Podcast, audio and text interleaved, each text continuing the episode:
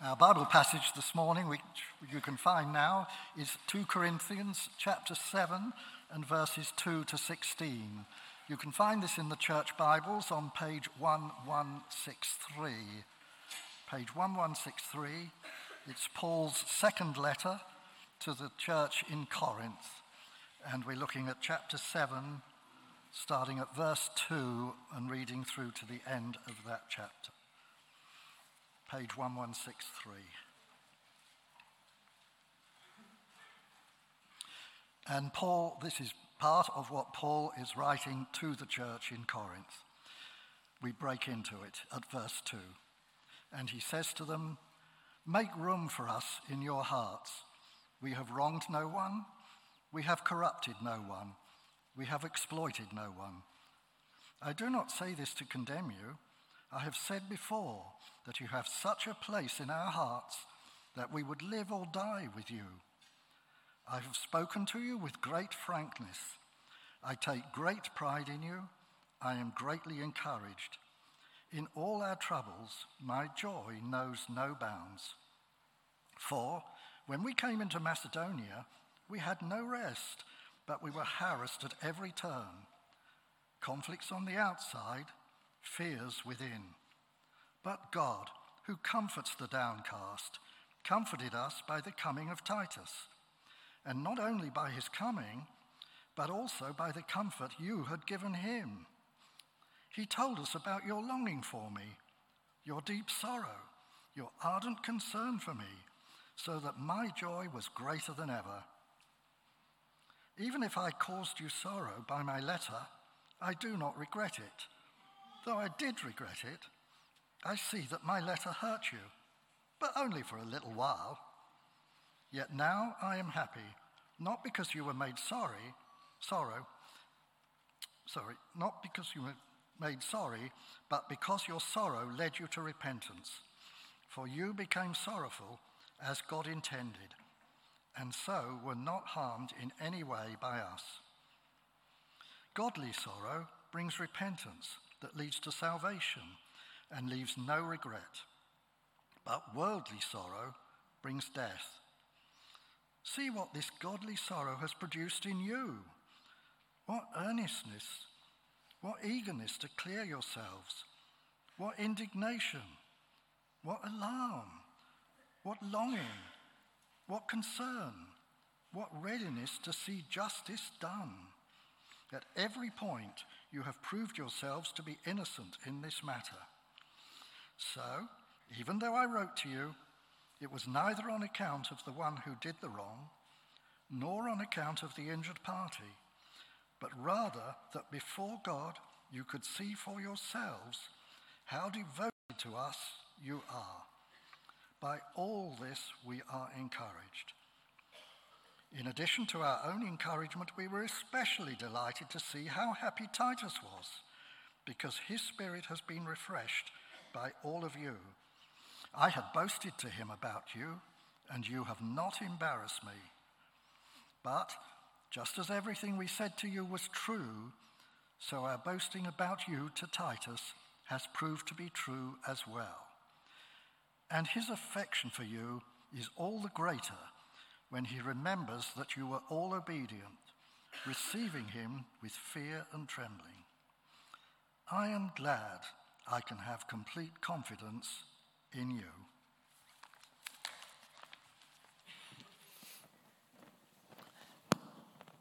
Thank you, David, for bringing us that reading.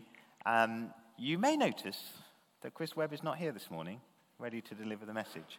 Um, unfortunately, he is unwell, um, so the message has been pre recorded on the screen. Um, there are a number of the, the, staff team unwell with COVID at the moment, um, Ros and David Briggs as well. Um, so I do just want to spend a moment just to pray for them briefly. Um, Anne Webb has been in touch just to say big thank you to the church family for support of them at this time, particularly with Chris and Isaac being unwell. Um, so I'd just like to, before we hear that message, just commit them to you. Father God, we do want to lift up the Webb family to you in particular at this time. We do pray that you would move rapidly to bring Chris and Isaac back to full health and full strength, Lord. We thank you that we can show our love to them um, at this time. And we do pray that they would be staying close to you, strengthen other members of the family as they carry more. And we do pray that even through illness, they would worship and know your love and blessings upon them. Amen. Thank you. Well, good morning, everybody. Um, so sorry that I can't be with you. Um, it is a poor substitute and it harkens back to the bad old days of COVID and recordings and so on. Um, I've had COVID this week. It's knocked me for six, um, but I feel well enough to, to record this now. Um, so we're looking at uh, 2 Corinthians chapter 7, verses 2 to 16, uh, under the title of Godly and Worldly Sorrow. Now, it's pretty unfashionable to say this, but um, writers by the name of Bill and Pam Farrell have forwarded the theory that men's brains are like waffles, whereas women's brains are like spaghetti. Uh, men tend to have a box for every thought and they can switch between the boxes, whereas for women, every thought is linked like a long spaghetti. However, uh, men don't need to be in any box at a particular time. Um, so a man might be in his chair and his wife uh, might say to him, because he's, he's looking very thoughtful, What are you thinking about, dear? And it's at that precise point that he's thinking about absolutely nothing at all.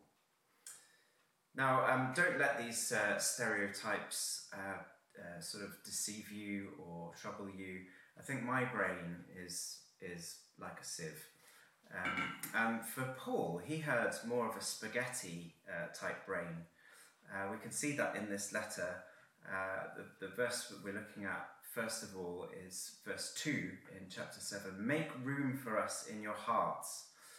And that is a spaghetti theme that he's had right through this letter. In chapter 6, verse 13, he said the same thing Open wide your hearts to us.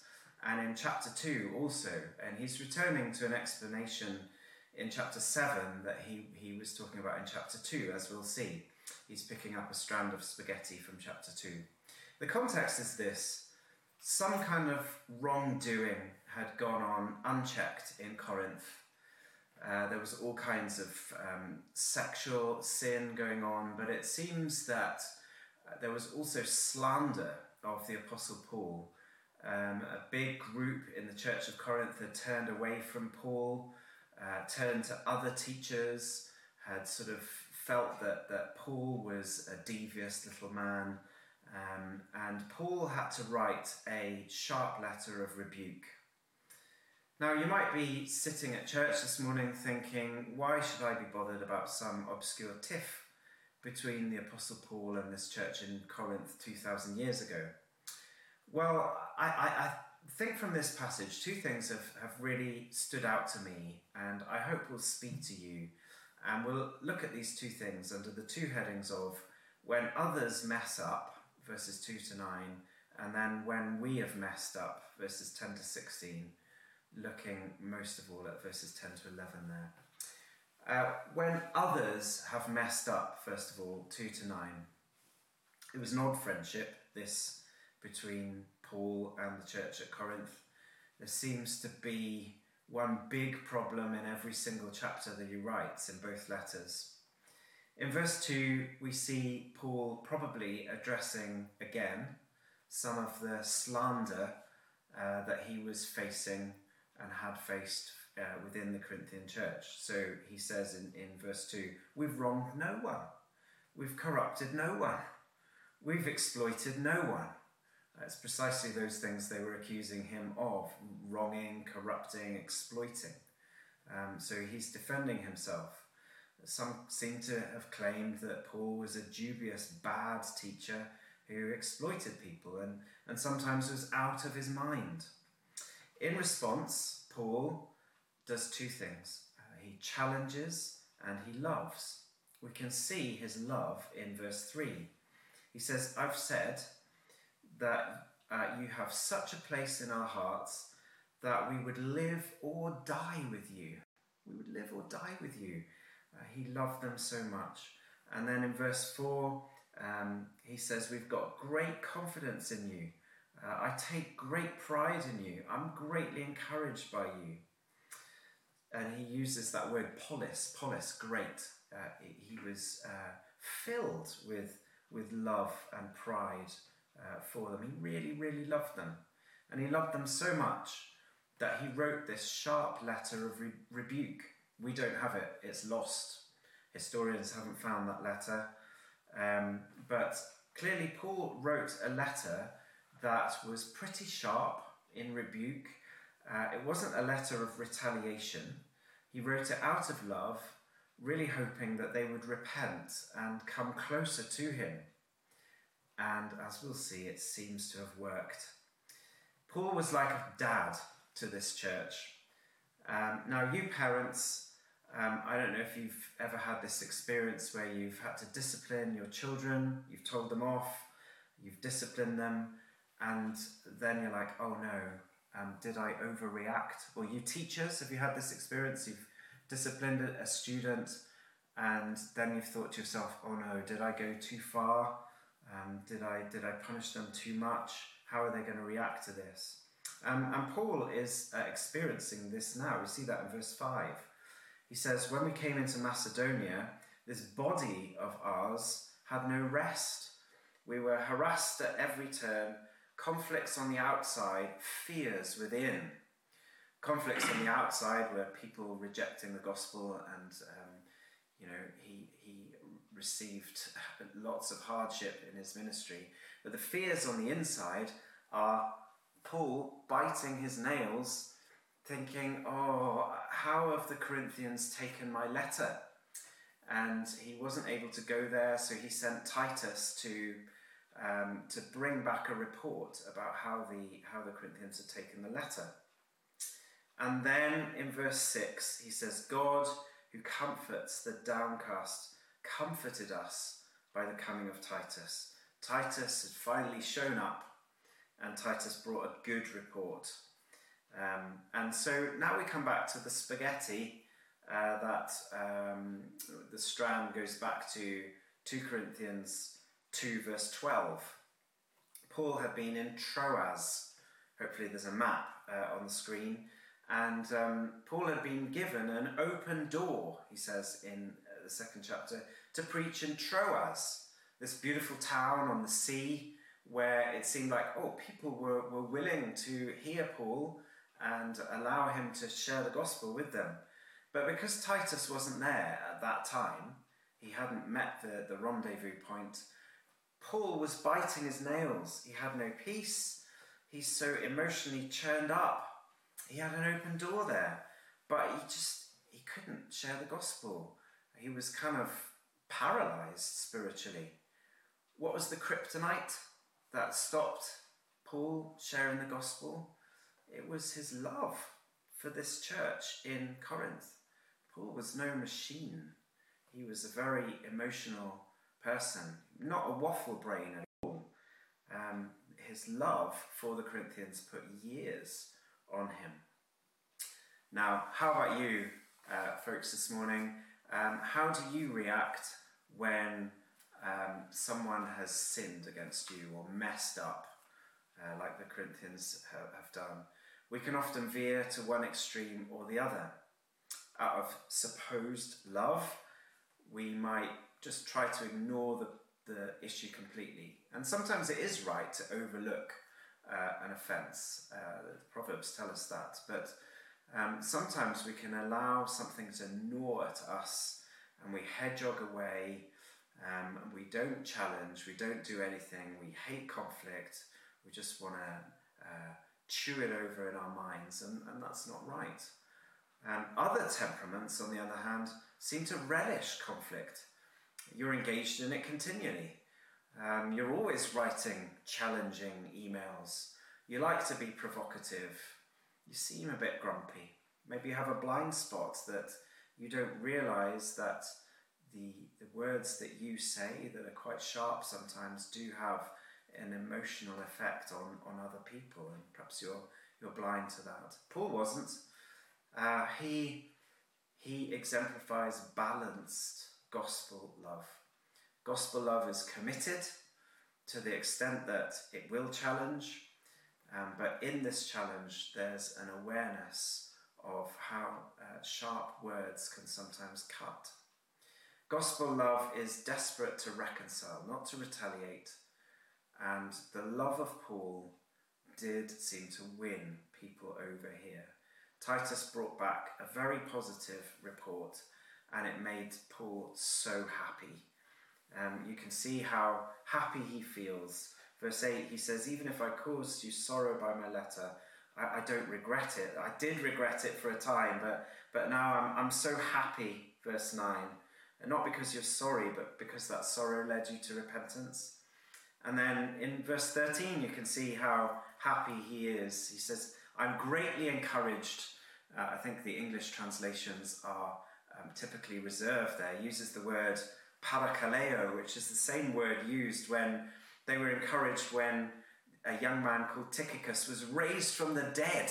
There's a sense not just of encouragement, but of relief and comfort and jubilant joy. Uh, Paul was so happy with Titus's report.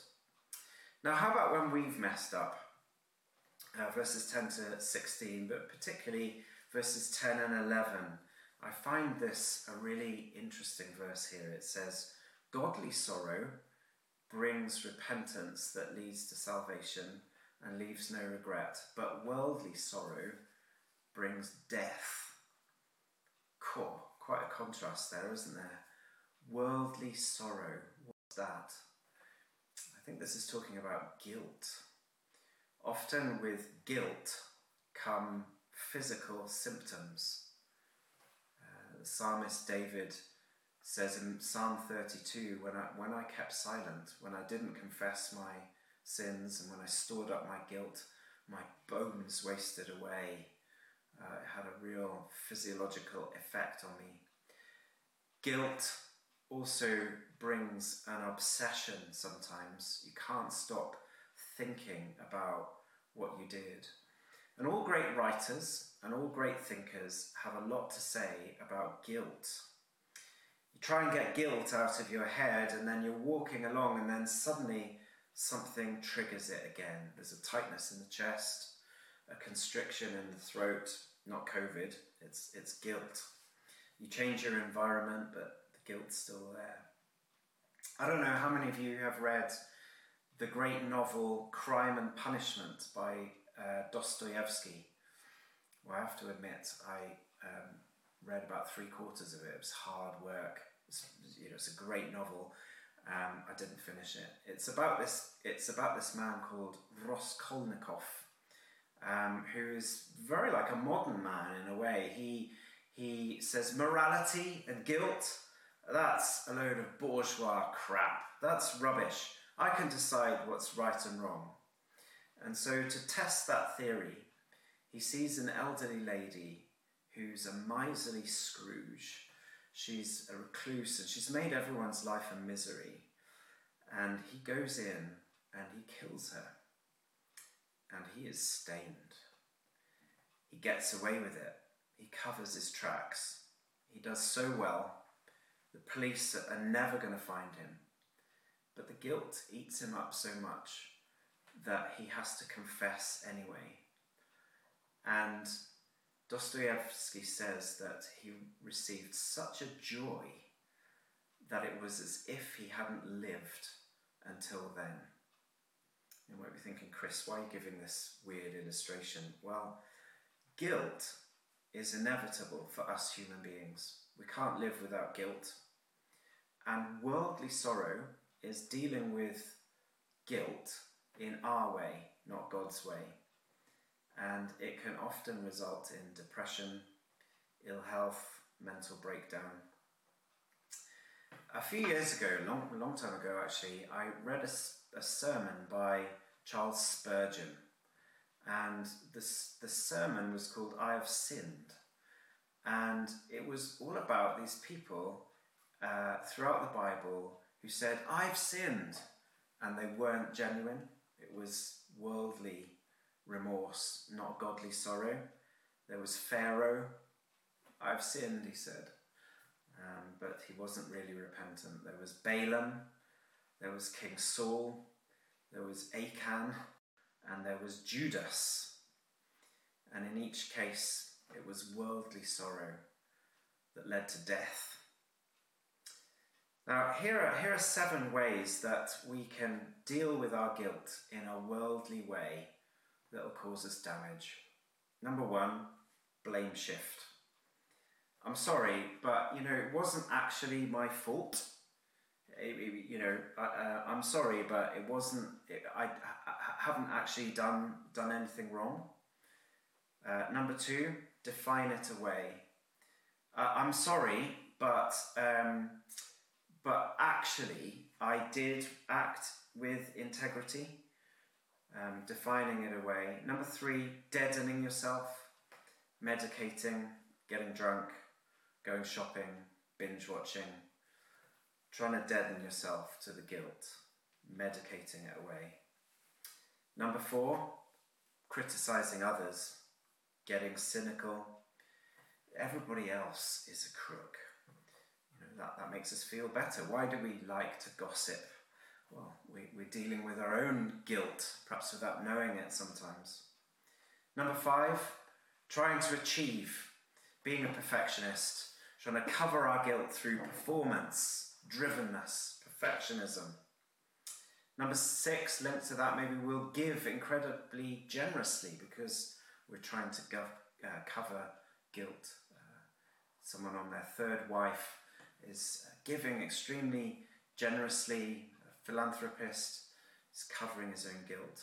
Number seven, over penitence, self flagellation.